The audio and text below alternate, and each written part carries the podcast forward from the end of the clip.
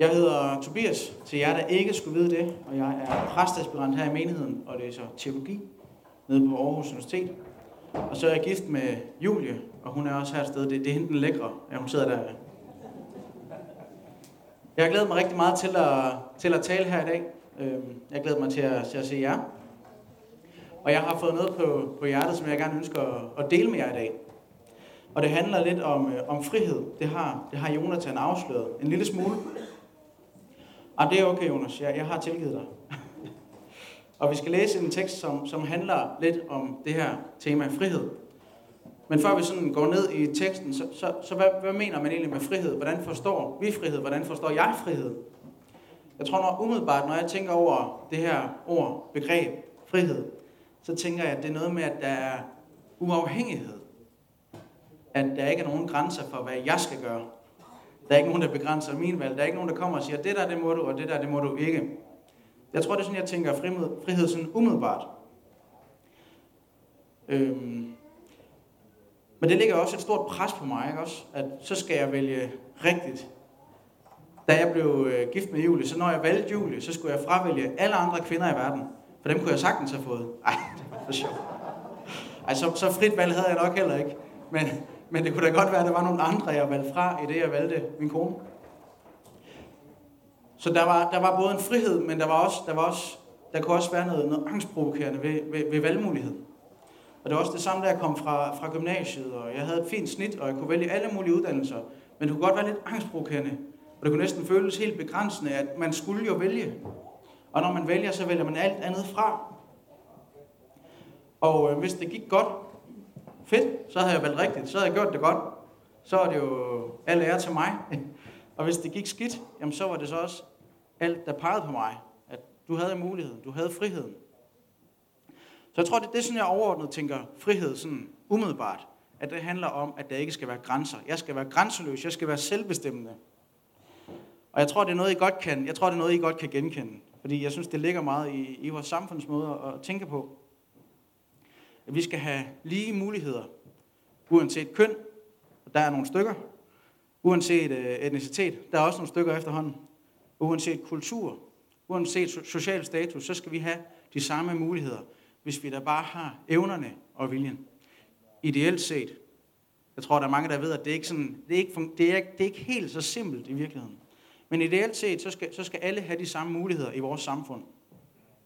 Og sådan var det ikke i Danmark for, for ikke så mange år siden. Og sådan er det faktisk rigtig mange steder i verden heller ikke. Der kan man ikke bare vælge. Der kan du kun vælge noget sjovt, hvis din far har mange penge. Eller hvis du er fuldstændig brilliant og måske kan få et scholarship, så kan du have muligheder. Men ellers så har du faktisk ikke så mange muligheder. Så det, det, er, jo, det er jo lidt en særlig situation, vi er i her i Danmark. Og øhm, også en privilegeret situation.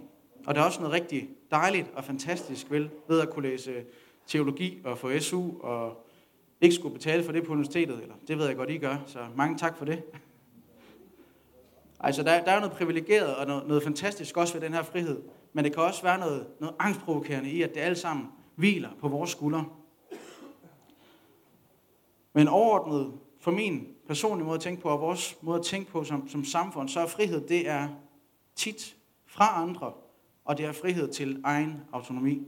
Man skal gerne kunne stå på egne ben, uafhængig af staten, uafhængig af forældrene, uafhængig af konen.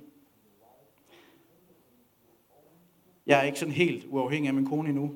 det, det kan være, det kommer. Nej, det tror jeg ikke, det gør. Men jeg, jeg, jeg, jeg, jeg kommer også bare til at tænke på, kan man ikke komme fra gymnasiet med et rigtig højt snit og stadigvæk føle sig ufri? Kan man ikke godt være godt gift og stadigvæk opleve ufrihed? Og kan man ikke godt have øh, villa og Vorse og Volvo og hvad man nu ellers kan have i de ydre rammer omkring livet, og stadig opleve, at der er et mørke, at der faktisk er noget, der binder os? Og kan vi helt grundlæggende, kan vi være fri og blive fri og forblive fri, helt selv, autonome? Jeg, jeg tror det ikke. Og jeg vil gerne nu gå til vores tekst for i dag, som lidt kigger på nogle af de her ting i forhold til at være, være bundet og være ufri. Og der tror jeg, der er nogle ting, vi kan tage med i dag og lære af. Ja, vi har den også heroppe på sliden. Vi kan bare skifte til den første. Du kan bare følge så godt med, som, som du nu kan. Så læser jeg op herfra, fra min, min bibel og iPad og hvad jeg nu ellers har. Der står sådan her i Lukas evangeliet kapitel 11, vers 14-28. Det er lidt et langt stykke. Der kommer så ikke en masse andre forskellige stykker bagefter, så bare lige hold tungen lige i munden. Det er spændende nok. En gang var Jesus ved at uddrive en dæmon, som var stum. Da dæmonen var far ud, begyndte den stumme at tale, og folkeskaren undrede sig. Men nogle af dem sagde, det er ved dæmonernes fyrste, Belzebul, at han uddriver dæmonerne. Andre ville sætte ham på prøve og kræve tegn fra ham, fra himlen af ham. Men da Jesus kendte deres tanker, sagde han til dem, et hvert rige i splid med sig selv lægges øde, og hus falder over, over hus. Hvis nu også Satan er kommet i splid med sig selv, hvordan skal hans rige så bestå? I siger jo, at jeg uddriver dæmoner ved Belzebul. Men hvis jeg uddriver dæmonerne, eller driver dæmonerne ud ved Belzebul, ved hvem uddriver jeres egne folk dem så? Derfor skal de være jeres dommere. Men hvis det er ved Guds finger, at jeg driver dæmonerne ud, så er Guds rige kommet til jer. Når en stærk mand, fuldt bevæbnet, vogter sin gård, kan hans ejendele være i fred. Men kommer der en, der er stærkere, overvinder ham, tager han straks alle de våben, som den anden havde sat sin lid til, og fordeler byttet.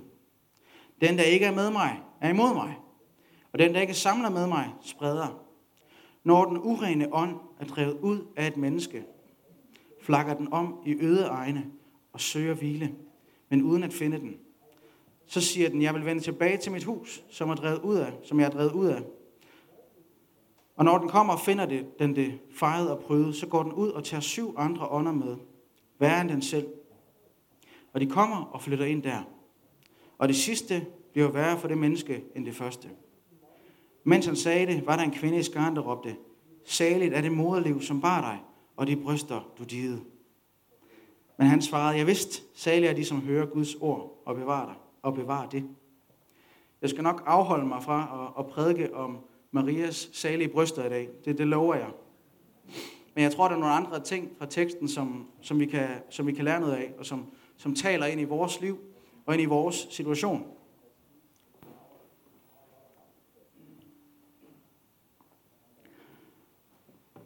Helt overordnet, så har vi en situation, hvor der er en mand, der er bundet af en dæmon. Han er i mørke, han er ufri, og han møder Jesus, og dæmonen bliver kastet ud. Og så kommer der en masse folk og stiller spørgsmålstegn ved hans motiver og afkræver tegn af ham. Og Jesus han svarer med en lignelse. Okay? Det er sådan helt kort fortalt. Det her med at være besat og have dæmoner, der har været sådan en masse ting omkring det øh, på det sidste i fjernsyn og nogle andre steder. Det kan godt være lidt kontroversielt. Og det, jeg tror på, at der er folk, der kan være besatte af rigtige dæmoner, altså som åndelige væsener. Men jeg tror også, der er et andet niveau af det her, som, som vi måske lidt, lidt flere kan relatere til, hvis vi ikke kan relatere til det at være, være besat. Når at Søren Kirkegaard han snakker om det her med, med dæmoni, så handler det meget om, at man er, man er indkroget i sig selv, at man er, man er indesluttet, man er isoleret, man er ufri. Og det synes jeg også, vi ser i den her historie, hvor vi har en dæmon, der gør en mand stum. Den gør ham ufri. Hvis man ikke kan udtrykke sig selv, så er man rimelig indesluttet i sig selv. Så er man isoleret. Man bliver ensom. Jonathan han har allerede snakket lidt om, om fællesskabet, fællesskabet med Gud og med hinanden. Det bliver man isoleret fra, hvis man er, hvis man er under dæmonisk indflydelse, eller hvis man måske bare er syndig. Hvad betyder det at være syndig? Det betyder netop det, at man er indesluttet i sig selv, man er isoleret, man er afskåret fra en relation med Gud, og man er afskåret fra en relation også med andre mennesker. Der kommer noget brudt ned i dig og i mig og i os alle sammen. Og det tror jeg godt, vi dybest set ved, at vi, vi er ikke perfekte. Der er mange områder i vores liv, hvor vi ikke slår til, hvor vi ikke gør det godt nok, hvor vi godt ved, at vi ikke lever op til andres forventninger, vi lever ikke op til vores egne forventninger, vi lever ikke op til Guds forventninger, men vi ved godt, at vi ikke gør det, som vi, vi ideelt set burde gøre. Det, det kan man sige, det, det, det er synden, det er det isolerende. Det er der, hvor vi vil være autonome. Så selvom du måske ikke er, er dæmonbesat, så tror jeg godt, du kan relatere til at være brudt, til ikke at leve op til dine egne andres og Guds forventninger. Og jeg tror, at så længe vi prøver at finde vores frihed adskilt fra Jesus, adskilt fra Gud, adskilt fra fællesskabet, så lykkes det ikke. Man kan ikke bare være sin egen lykkes smed. Jeg beklager. Man kan ikke finde friheden selv. Beklager meget. Og jeg tror, at den måde, jeg umiddelbart tænkte frihed, da jeg, da jeg skulle forberede mig på det her, det er egentlig, det er egentlig sådan en ret, lidt en twistet måde at tænke frihed på. Det her med at tænke frihed som i mig, isoleret, uden grænser. For det er jo netop den effekt, som synden og brudtheden har i vores liv, det er, at vi bliver isoleret fra andre. Vi bliver isoleret fra Gud. Kan I, kan, kan I relatere til det? Eller er I, er I, er I super uselviske og lever i 100% hengivenhed for hinanden? Er I altid glade og omsorgsfulde og kærlige og sådan noget? Så spørger jeg bare jeres koner eller mænd eller børn. Altså jeg, jeg tænker nogle gange på mig selv, det kan, det kan jeg da godt indrømme. Og ham her manden, han er også isoleret. Han er besat af en dæmon, han er, han er stum, han er, han er ufri, og han kan ikke bare tage sig sammen og bare begynde at tale. Han kan ikke bare smide de her bånd, der binder ham. Han kan ikke bare fortrænge det her mørke selv. Han kan ikke bare isoleret, adskilt fra Gud, adskilt fra Jesus, finde sin egen frihed. Det kan han ikke. Men det gode er, at manden han møder Jesus. Og Jesus, han smider dæmonen ud. Han gør manden fri. Men der var for nogle andre der omkring, hvor det ikke var så simpelt, eller hvor, hvor de egentlig ikke havde tillid til det, der skete. Der var nogen, der havde nogle visse forbehold over for Jesus, da det her det skete. Der er nogen, der satte spørgsmålstegn ved Jesu motiver. De siger, det er ved Belzebul. Og hvis I ikke ved, hvem øh, Belzebul er, så kan jeg sige, at han er ikke særlig flink. Han er ikke rar. Det er et andet ord også for, for djævlen eller for, for mørke åndsmagter. Så det Jesus han gør, det er ikke fra Gud, det er fra Satan. Når han fordriver mørket, så er det ikke fordi han er god, det er fordi han er ond. Det er nogle ret grundlæggende motiver ved Jesus, der bliver sat spørgsmålstegn ved. Og det kan godt være, at du ikke tænker, at Jesus han er satan. Det håber jeg ikke, du tænker. Men det kan være, at, at du på grund af din brudhed, eller på grund af din sårhed, måske sætter spørgsmålstegn ved andre af Guds motiver. At religion er det ikke bare sådan noget, der skaber krig og ufred og lidelse. Er det ikke bare sådan noget med regler, at du må og du må ikke? Og vil, vil, vil Gud mig det overhovedet godt? Og hvis Gud han vil mig det godt, hvorfor tillod han så, at det og det og det skete? Kan I genkende noget af det? Eller har hørt andre sige det? Det kan være, at I har en ven. Eller kirken, den vil bare have dine penge. Den, øh, den har også dårlige motiver. Det handler bare om magt og penge og, og få gratis frivillig arbejdskraft. Det kunne også være et motiv, man, man tillagde noget af det, der skete. Eller måske så tror du grundlæggende ikke, at du fortjener at opleve Guds godhed mod dig. Fordi du godt ved, at der er nogle områder, hvor du er brudt, hvor du, hvor du er mislykket, hvor du ikke slår til. Og så tror du ikke på, at du fortjener Guds godhed, og derfor sætter du også spørgsmålstegn ved hans motiver. Det kan være, at der er nogen af jer i dag, der har det sådan. Så var der også nogle andre, som krævede tegn. De sagde, at Jesus, hvis du er den, som du siger, du er, så skal du give os et tegn derpå. Du skal passe ind i vores dagsorden. Du skal gøre det, jeg beder dig om, for så kan jeg have tillid til dig. Og Jesus han svarer bare ved at fortælle den her historie. Og det, man kan sige med historien, det er, at det er tegnet på, at Jesus han er den, han siger, han er. Det er der, hvor han træder frem, der er der frihed. Der kommer der genoprettelse. Der bliver mørket fortrængt. Det er tegnet på, at han er den, han siger, han er. At du oplever, at du bliver genoprettet, at du oplever frihed, at du oplever at kunne være den, du er skabt til at være, når du møder ham. Det er tegnet på, at han siger, at han er den, han siger, han er. Der står sådan her, at Jesus han siger, hvis det er ved Guds finger, at jeg driver dæmonerne ud, så er Guds rige jo kommet til jer. Og jeg kan godt afsløre, at det var ved Guds finger, at han drev dæmonerne ud, og derfor er Guds rige kommet til os i dag.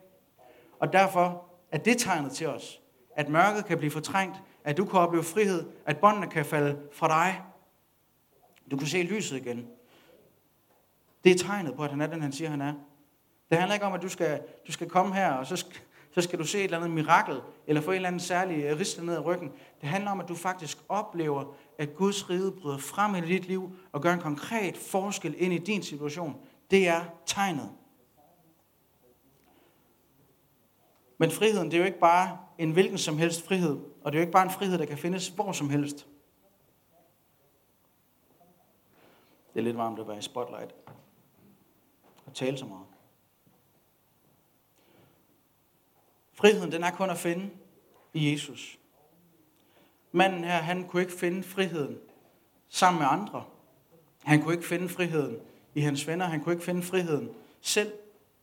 Men det var først i mødet med Jesus, at der var frihed. Det er først i mødet med Jesus, at dæmonen blev kastet ud, at han fik stemmen tilbage, at hans bånd blev løst, at han blev frelst. Det er kun i mødet med Jesus. Og som sagt, så er du måske ikke ligefrem besat af dæmoner i dag. Men jeg tror, at der sidder mange her i dag, som måske ikke kender Jesus, eller på andre måder oplever ufrihed og mørke og smerte og bånd i jeres liv, der binder jer.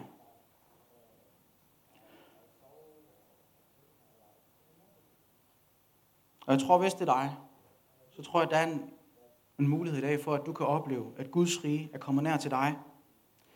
At du kan blive sat fri fra dit eget fængsel. At du kan møde ham, der fortrænger mørket, ham, der kan tilgive dig, ham, der kan bringe lys ind over dit liv. Fordi frihed, det er, det er grundlæggende, så er det ikke et, et eller andet koncept. Friheden, det er en person. Friheden er Kristus. Og det er kun i relation med ham, at du kan have lov til at opleve sand frihed. Så fri til hvad? Hvad er frihed? Hvad er frihed så, hvis det ikke bare er mig, mig selv, isoleret til whatever? For sådan, sådan vil jeg nok tænke umiddelbart. Og så tror jeg også, vi tænker i samfundet. Jeg tror, det er at sammenligne med i den her historie, den her lignelse med det pæne, rydde hus. Der, hvor det bare bliver, dæmonen bliver fortrængt og smidt ud af huset som et billede på os som mennesker. Og så står det bare tomt. Så står det bare tomt. Frit. Fuldstændig frit. Men der, hvor det bare står frit til ingenting, der vil mørket lige så stille trænge sig på igen. Mørket vil komme tilbage. Der vil ikke gå ret lang tid, før du bliver ufri igen. For vi kan ikke stå og være frie selv. Det er vi ikke stærk nok til. Vi er ikke stærk nok til at, til at vogte vores eget hus. Til at holde os selv rene og fri. Og ja, det kan vi ikke. Du vil blive bundet igen, ligesom den stærke mand. Du vil blive bundet af en endnu stærkere mand. Fordi det er begrænset, hvad du selv kan. Og det kan godt være, at du tænker, at du har nogle våben, som du sætter din lid til. Ligesom den her mand i lignelsen. Men de våben, de blev taget fra ham. Han blev bundet, og de våben blev taget fra ham. Og jeg ved ikke, hvad dine våben de er. Om det er dine kompetencer. Det er jo sådan et godt buzzword. Kompetencer. Eller din uddannelse, eller dine venner, eller din bankbog, eller din coach, eller psykolog, eller din egen selvdisciplin, eller din egen stærke karakter. Jeg ved ikke, hvad det er for nogle våben, som du sætter din lid til. Men jeg tror ikke, at de våben, de er tilstrækkelige til, at du kan få lov til at beholde din egen frihed. Jeg tror omvendt, at friheden den er i fællesskabet med Jesus. Hvis han flytter ind i huset, så tror jeg, du skal få lov til at beholde din frihed. For han er stærkere. Han er stærkere. Er det ikke gode nyheder, at han er stærkere? Han kan fortrænge mørket, og han kan flytte ind på indersiden, og han kan holde fjenden på afstand. Han har mange gode våben, skulle jeg hilse at sige. Og han er god at have boende. Han giver dig frihed, han giver dig glæde. Det er i relation med ham, at du kan fastholde din frihed. Og det er ikke bare dig og Jesus, det er også i fællesskabet, i kirken, at du kan få lov til at opleve og fastholde friheden. Derfor er det en god idé at have være venner med frie mennesker. Mennesker, der har oplevet friheden i Kristus, og få lov til at vandre sammen med dem. De har måske nogle våben, som du ikke har. Det kan være, at jeg har nogle våben i mit liv, som jeg sådan kan hjælpe nogle andre venner til at, til at, til at, til at holde fastholde deres frihed. Men der er mange våben i det her hus. Så hvis du ikke er en del af fællesskabet, så bliv det. Du er velkommen. Vi vil gerne have dig. Du er velkommen til at være her om søndag. Du er velkommen til at komme i, i, i mindre fællesskaber. Vi har så mange gode ting, der sker på det her sted. Der er mange gode våben. Og Jesus, han er en rigtig stærk mand. Og konsekvensen, hvis at vi ikke finder friheden i fællesskabet med Jesus og med andre, så vil mørket komme igen, og det vil komme igen værre. meget værre. Syv gange værre står der her i teksten. Så var det bedre, at man aldrig havde oplevet den der frihed. Hvis at det alligevel bare får lov til, hvis man alligevel bare får lov til at falde tilbage i mørket og opleve at være bundet igen og være ufri. Vi er alle sammen bundet af noget, og jeg håber, at I har lyst til at være bundet af Kristus. I har lyst til at være bundet af hinanden. Og jeg, jeg, det kan godt være, det lyder lidt, lidt underligt, det her med, at friheden den ligger i at være bundet af nogle andre. Er man så stadigvæk fri? Men jeg tror faktisk ikke, at det er så underligt. At kan, vi, ikke, kan vi egentlig ikke godt sådan grundlæggende relatere til, at et godt ægteskab, nogle gode rammer omkring livet, det kan være med til at give os frihed? Kan en god chef, en dygtig chef, en kompetent chef, kan det ikke være med til at give dig frihed som medarbejder? Vil du ikke hellere have en god chef, der har styr på det, end en chef, der bare siger, du gør bare, hvad, hvad du synes i morgen? Det vil da være endnu mere stressende, endnu mere angstprovokerende. Relationen med Jesus, det er de bedste rammer, vi kan have om vores liv. Fællesskabet med hinanden, det er de bedste rammer, vi kan have om vores liv. Og det er der, vi kan få lov til at opleve en sand frihed. Selvom at det betyder, at vi hænger sammen. Paulus han bruger det her billede med, at, at kirken er som et lame, hvor at alle har forskellige funktioner. Der er nogen, der er lillefinger, og nogen, der er en hånd, og nogen, der er en knæskal, og en øh, tog, og hvad ved jeg. Men man kan jo ikke sige, at der er nogen del af lægemet, man ikke har behov for. Og jeg tror, hvis, lad os nu sige, at jeg er en tog, jeg ved ikke, hvad en tog gør, skaber balance eller et eller andet. Hvis jeg nu er en tog, og man hugger den af, hvad gavn har jeg af at være isoleret? Hvad gavn har jeg af at være selv? Oplever jeg frihed ved bare at ligge derovre et eller andet sted? Det tror jeg ikke. Jeg tror, friheden det er i at finde sin rette plads og være koblet på lægemet, være koblet på hinanden, opleve at være en del af fællesskabet, opleve at finde sin plads med Gud og i menigheden. Der tror jeg, at vi kan få lov til at opleve sand frihed. For det er når vi oplever at være i fuld gang med det, som Gud han har skabt os til, som han har kaldet os til, så tror jeg, at vi kan få lov til at opleve friheden. Så friheden det er i en relation med Kristus, og i en relation med frie mennesker. Hvis I ikke kan huske andet i dag, så husk, at friheden er i en relation med Kristus, og i relation med frie mennesker. Så jeg vil selvfølgelig opfordre jer, lad dig, hvis du er her personligt i dag, eller til mig selv måske, at komme ind i en relation med Kristus og vandre endnu tættere med ham, vandre endnu tættere med andre mennesker. Jeg kan opfordre dig til, ligesom Jesus han siger, at bevare ordet. Særligt er de, som hører ordet, som bevarer ordet. Læs Bibelen, søg Gud, bed. Jeg vil gerne slutte af med et, øh, et skriftsted fra Efeserbrevet, hvor der står sådan her, og det er kapitel 5, vers 1-2. Der står der sådan her, at de skal ligne Gud. Lovsang må gerne lige så stille komme op. Der står, at de skal ligne Gud som hans kære børn og vandre i kærlighed, ligesom Kristus elskede os og gav sig selv hen for os som en gave og et offer til Gud. En livlig duft. Jeg læser lige igen. I skal ligne Gud som hans kære børn og vandre i kærlighed, ligesom Kristus elskede os og gav sig selv hen for os som en gave og et offer til Gud. En livlig duft. Det at leve i frihed, det er alene Gud. Det er at vandre i kærlighed. Prøv at forestille jer Gud. Er der noget mere frit, noget mere uafgrænset, end at være almægtig Gud? Jeg tror, den ultimative frihed, det er, det ligger i at være almægtig. I at være uafgrænset, i at kunne være alle steder, igennem alle tider. Der kan ikke være noget mere frit end Gud. Det må næsten være definitionen af frihed, det må være Gud.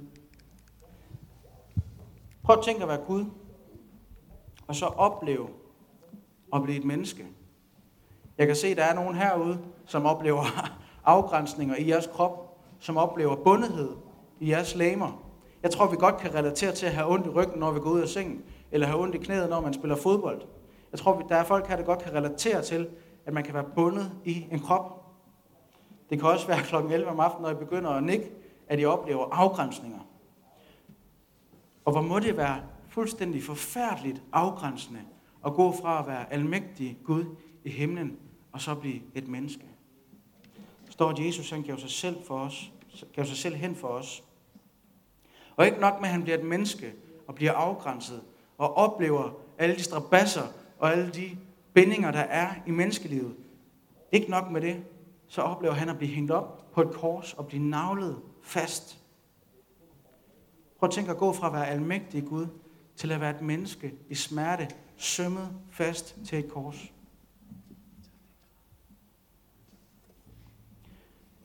Jesus han oplevede den ultimative ufrihed,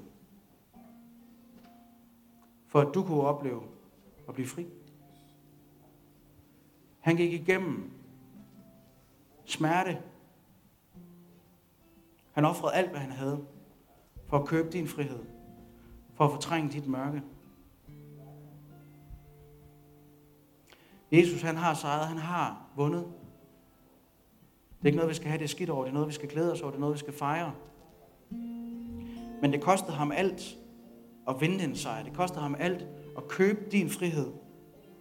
Han måtte give afkald på al den frihed, han havde. Al den magt, han havde på det kors. Og hvis du er her i dag, du oplever, at du er bundet, hvis du oplever mørke, hvis du oplever, at du er ufri, hvorfor så gå herfra på samme måde? Når Jesus han er den, som han er.